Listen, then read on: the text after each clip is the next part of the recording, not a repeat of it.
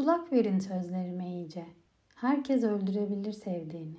Kimi bir bakışıyla yapar bunu, kimi dal kavukça sözlerle. Korkaklar öpücük ile öldürür, yürekliler kılıç darbeleriyle. Kimi gençken öldürür sevdiğini, kimileri yaşlıyken öldürür. Şehvetli ellerle öldürür kimi, kimi altından ellerle öldürür. Merhametli kişi bıçak kullanır. Çünkü bıçakla ölen çabuk soğur. Kimi aşk kısadır, kimi uzundur. Kimi satar, kimi de satın alır. Kimi gözyaşı döker öldürürken, kimi kılı kıpırdamadan öldürür. Herkes öldürebilir sevdiğini. Ama herkes öldürdü diye ölmez. Herkese merhaba. Ben Ece, nam diyen bir deli gıda mühendisi. Anlık Sohbetler 22. bölüme hoş geldiniz. Nasılsınız? Bir Ramiz dayı gibi okuyamadım tabii ama Oscar Wilde'ın çok sevdiğim bu şiiriyle başlamak istedim bugünkü bölüme. Buradan Tuncel Kurtiz'i de rahmetle anıyorum. Yıllar önce Kaz Dağları'nda onun evine gitmiştik. Hamileydim o zaman. Çok güzel yemyeşil bir bahçe, güzel yemekler böyle beğenmiştim ortamı. Bahçesinden mandalina koparıp yemiştim. Tadı hala damağımda. Bu ara çok fazla Ezel dizisiyle ilgili içeriğe denk geliyorum. Belki ondan bilmiyorum. İçimde bu şiirle uyandım bu sabah. Bu şiiri Oscar Wilde 1898 yılında yayınlamış. Reading Zindanı balladı olarak geçiyor. 1895-97 yılları arasında mahkum olduğu sırada orada gördüğü bir mahkumdan esinlenerek yazmış. Charles Thomas Woolridge isimli bu mahkum kraliyet muhafızlarında süvariymiş. Eşi Laura Ellen Glander ile böyle başta böyle mutlu bir evlilikleri varmış ama bir süre sonra böyle araları açılmış ve e, Charles usturayla eşinin boğazını kesmiş. Sonra yakalanmış ve idam cezasına çarptırılmış. İnfaza kadar bu Reading Devlet Hapishanesi'nde 3 hafta kadar kalmış. Oscar Wilde bu sürede onunla tanışıyor ve yaptıklarından etkilenmiş. Bu şiirinde cinayet ve aşk arasındaki bağlantıyı sorguladığını ve hapishane koşullarını anlattığını belirtmiş. Aslında bölümün başında okuduğum bu kısım çok kısa bir yeri şiirin. Her biri 6 dizilik 109 bentten oluşuyor. Toplamda da 6 bölüme ayrılmış. Tabii ki bu şiirden bahsedeceksem Oscar Wilde'dan da bahsetmesem olmaz. Kendisi İrlandalı bir oyun yazarı, romancı, öykücü ve şair. İğneleyici üslubuyla geç Victoria dönemi Büyük Britanya'sının en başarılı ve ünlü yazarlarından olarak bahsediliyor. Babası tanınmış bir göz cerrahı, annesi devrimci bir şair. Kraliçenin danışmanlarından birinin kızı olan Constance Lyot ile evlenmiş ve iki çocuğu olmuş. Wilde birçok yerde biseksüel olarak nitelendirilmesine rağmen kendisini Yunan kültüründen gelen bir erkek aşkı geleneğine bağlıyormuş ve Sokratik olduğunu iddia ediyormuş. Eşcinsel ilişkileri basında yer almaya başladığında polisler tarafından Londra suçluları ile olan ilişkisi de açığa çıkmış ve dava edilmiş. Ahlaksızlık suçu nedeniyle 2 yıl kürek hapsine çarptırılıyor. Hapisten çıktıktan sonra beş parasız bir şekilde yaşamış ama yine tabii eski zevklerine geri dönmüş. Hatta son yıllarında hiç yapmadığı kadar cüretkar şeyler yapmış ve menenjitten ölmüş. Ölmeden önce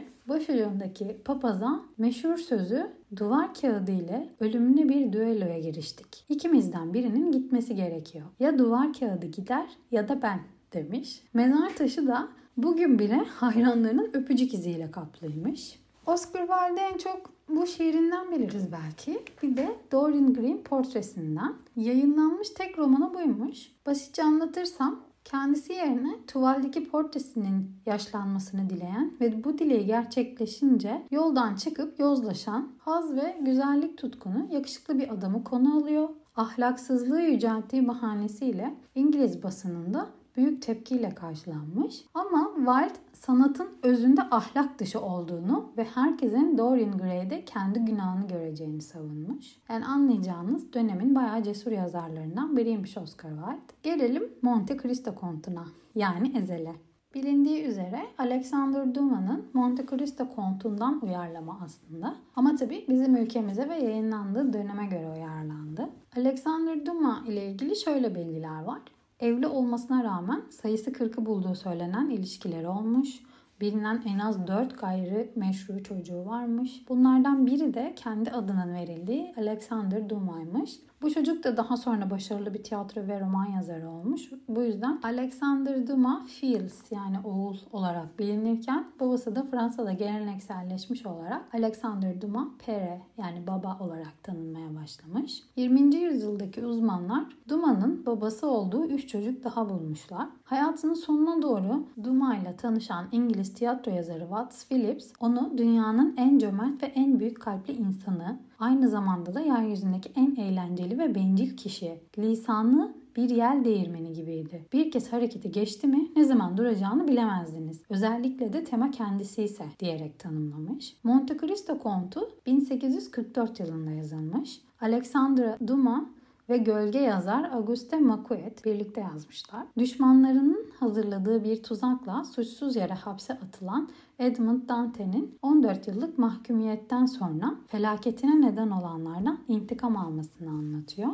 Burada Dante'ye ihanet eden sevdiği kıza aşık olan arkadaşı ve birkaç diğer tanıdığı ama ezelde ise Ömer'e ihanet eden tüm kişiler Ömer'in güvendiği kişiler. Bence burada beni en çok etkileyen olay da bu. Hani abim dediği, kardeşim dediği, işte sevdiği kadın olan kişiler hepsi bir olup sevdikleri bir kişiye ihanet ediyorlar. Hani hadi Cengiz'den beklersin bunu. Eyşan desen hadi ondan da beklersin ne kadar sevmesine rağmen. Ali'den hiç beklemezsin mesela. Ömer de en çok ona takılıyor hatırlarsanız. En çok Ali neden yaptığı sorguluyor. Monte Cristo Kontu kitabını okumadım. Baya kalın bir kitap. Elimde de var aslında ama daha zamanı gelmedi belki bilmiyorum. Elim gitmedi ona henüz. Ama 2002 yapımı filmini izledim. Birçok uyarlaması var Monte Cristo Kontu'nun. Ben 2002 yapımını izledim.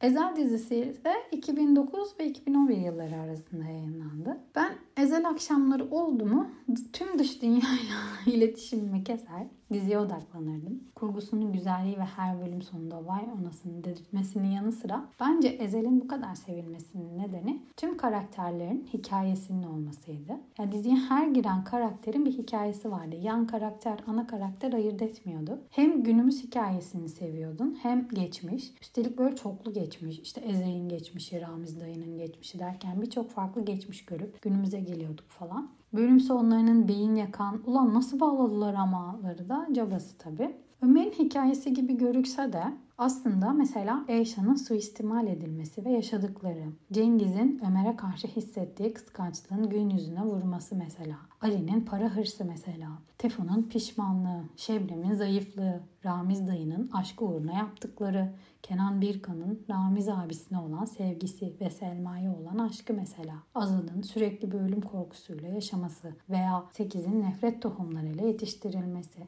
Yani dediğim gibi her yan karaktermiş gibi görünen karakterlerin bile hikayesinin derinliği var. Bence izlemediyseniz bir şans vermelisiniz. Dizide okunan şiirler, söylenen, çalınan şarkılar bile derinlikli, ince düşünülmüş. Ülkemizde birçok insan Oscar Wilde ile Ramiz Dayı sayesinde tanıştı. Yani olayı bir de buradan bakın isterim. Dizinin çok güzel replikleri var. Yani böyle tirat olmuş replikler hep böyle yayınlanıyor YouTube'da falan da illaki görüyorsunuzdur ya da Instagram'da karşınıza çıkıyordur. Benim mesela en sevdiklerimden bir iki tanesini şimdi size burada söylemek istiyorum. Mesela ilk bölümde yanlış hatırlamıyorsam. Ömer iyi çocuktu ama fena bir kusuru vardı. İnsanlara fazla güveniyordu. Sırf seviyor diye onları tanıdığını zannediyordu. Eğer geriye dönüp söyleyebilsem söylerdim. Ömer derdim. Her ihanet sevgiyle başlar. Ya bu mesela bence dizinin en güzel repliklerinden biriydi. Sonra yine efsane Ömer Eyşan sahnesindeki o yani efsane gerçekten replik var. Sakın, sakın tek bir kelime daha edeyim deme. Sakın tek bir yalan daha söyleme. Niye biliyor musun? Çünkü inanırım. Onca şeyden sonra şimdi tek bir cümle et. Gözlerime bakıp beni sevdiğini söyle. Gerçek olmadığını bal gibi bilirim ama yine de sana inanırım. O yüzden tek bir an bile beni gerçekten sevdiysen sakın. Yani bu da efsane sahnelerden biriydi bence. Bir de bu ikinci sezonda mıydı, ilk sezonda mıydı hatırlamıyorum bakmadım ama Ramiz dayının efsane fırtınada ağaçlar nasıl çatırdar bilir misin kardeş repliği var ki onu bence izleyin. Aslında çok fazla tabii dediğim gibi replik var. Yani hangi birisini söylesem eksik kalacak. Velhasıl good old days diyorum gerçekten. Eskiden TV'de yayınlanan dizilerin de bir kalitesi vardı. Şimdi çoğu dizi bomboş. Hani yani dijital platformlarda bile çoğu dizinin içi bomboş. Böyle olunca izlenecek çok da başka bir şey bulunamıyor ve eski dizilere geri dönüyorsun. Benim dönem dönem böyle eski dizilere dönmüşlüğüm vardır. Zaten Aşkı Memnu'yu en az 5 kere izlemen yoktur herhalde aramızda. yani düşünün 2010 yılında final yapmış bir dizinin tekrarı, her tekrarı izleniyor ve her tekrarındaki final bölümü her sene yine rekor kırıyor. Yani sizce bu herhangi bir dizi olabilir mi? Burada herkesi bağlayan bir şey var belli ki. Yani aynı kadroyla aynı diziyi şimdi böyle çekemezsiniz mesela. Zamanında ve çok iyi yapılmış bir iş. Nitekim işte Beren ve Kıvancın filmini gördük yani. Eh, kıvamında kalmış. Ya da Bihter filmini gördük bambaşka bir kadroyla ve dönem işi olmasına rağmen nasıl olmadığını ya da olduramadıklarını. Neyse Yine bence iyi iş olarak tabir edebileceğimiz eski dizilerden işte Poyraz Karayel var. Bu da Ezel gibi bölüm sonlarındaki ahalarıyla böyle ve Poyraz'la Ayşegül'ün aşkının naifliğiyle ve içerisinde bolca Oğuz Atay barındırmasıyla çok güzel bir diziydi. Bir de Behzat Ç. demeden olmaz onu dipnot bırakıyorum. Kaçıyorum onu açmayacağım detayını. Ben bu dört diziyi de gününde izlemek için akşamları böyle o saatlerimi boş bırakmaya çalışırdım. E şimdilerde sırf Kıvanç Tatlıtuğ var diye aile dizisine bakıyorum. Gerçekten çok çok daha iyi olabilecek bir senaryo iç edilmiş. Saçma sapan. Mesela asla gününde izleyemiyorum. Hatta 3-4 bölüm gerideyim. Böyle vakit bulur da canım isterse ara ara bakıyorum. Dizilerin içlerinin ne kadar boşaltıldığından basit bir örnek bu. Yani ve kadrosu da efsane. Bir sürü böyle dev oyuncu var içerisinde ama işte senaryo boş aslında. Sorun burada. En çok da dijital platformlardaki dizilerin içlerinin boş olmasına kızıyorum. Hadi TV'de bölümler 2 saat. İşte hatta daha fazla bazıları. Mesela Ezel'e baktım 90 dakikalardaymış. Şimdi 2 saati geçiyor diziler yani. Yazacak içerik bulamıyorlar. Evet uzatıyorlar. Anlıyorum bunların hepsini. Ama dijital platformlarda bu maksimum 50 dakika falan yani. Vakti zamanında yapmışız işte güzel diziler. Neden böyle diziler yapılamıyor anlamıyorum. Ha, hiç mi yok derseniz var şimdi. Şahsiyet var mesela. İlk sezonu efsaneydi. Yıllar sonra bu sene ikinci sezonu geldi. Daha bakmadım ben. O yüzden ikinci sezon için yorum yapmayacağım ama birinci sezonu gayet güzeldi. Sonra ilk ve son var mesela. Ben bölüm kurgularını çok beğendim. Onun öncesi sonrası falan böyle çok beğendim. O güzeldi bence. Güzel işlenmiş bir e, ilişkiyi anlatan bir diziydi. Kuş Uçuşu fena değildi. Onun da ikinci sezonu geldi. Ona bakmadım henüz. Yeni geldi. Ona da bakacağım. Bir de işte TV'de yayınlanan ve ilk sezonunu çok beğendim. İkinci sezonda izlemeyi bıraktım. Şimdi üçüncü sezonunun da güzel olduğunu söyledikleri ama ben artık dönmedim. İkide koptuğum için yargı var. Ya bunlar gibi yani yok değil ama bence yeterli değil. Bir sürü çekilmiş dizi var dijitale ve yani o kadar masrafa daha çok iyilerini yapabilirdiniz yahu diyesi geliyor insanın. Neyse Ezel'den nerelere geldik? Aslında konu Ezel de değildi. Konu herkes öldürebilir mi sevdiğiniydi bugün bende. Ve neresinden bakarsanız bakın cevap evet herkes öldürebilir sevdiğiniye çıkıyor. Ölmekten kastınıza göre değişiyor tabii tanım ama herkes bir şekilde sevdiğini öldürebiliyor. Ama bence diziye bakacak olursanız Eyşan o kadar da sevmiyor Ömer'i öldürürken. Burada sevdiği tarafından öldürülen Ömer evet ama Eyşan seven taraf mı emin değilim. Yani insan gerçekten sevdiğine bu kadar büyük bir kötülük yapar mı bilmiyorum. Eyşan'ın şartları her ne kadar kardeşi içinmiş gibi görünse de sonrasında yaşadıkları hayat bir tek onun içinmiş gibi görünmüyor. Ya ben böyle bir durumda kalsam ve böyle bir şey yapmak zorunda olsam sonrasında bu şatafatı yaşamam mesela. Kahrolurum kederimden böyle kabuğuma çekilirim gibime geliyor. Bilmiyorum tabii. Burada gerçekten sevdiği kişi belki de Bahar. Yani onun için Ömer'i yakabildiğine göre yine de bir insanı öldürmek bu kadar kolay olmamalı. Benim mantık süzgecime oturmuyor bu. Ya kesinlikle yeterince sevmediğini düşünüyorum. Sevse yapamazdı.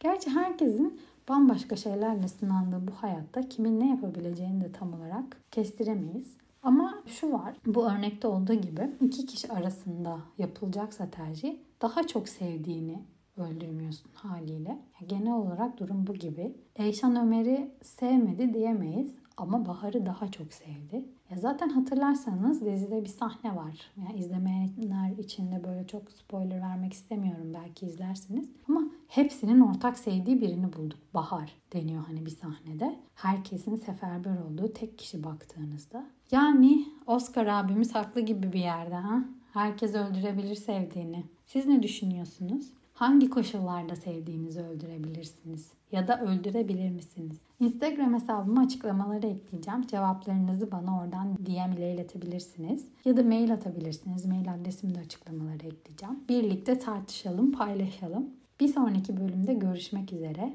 Hoşçakalın.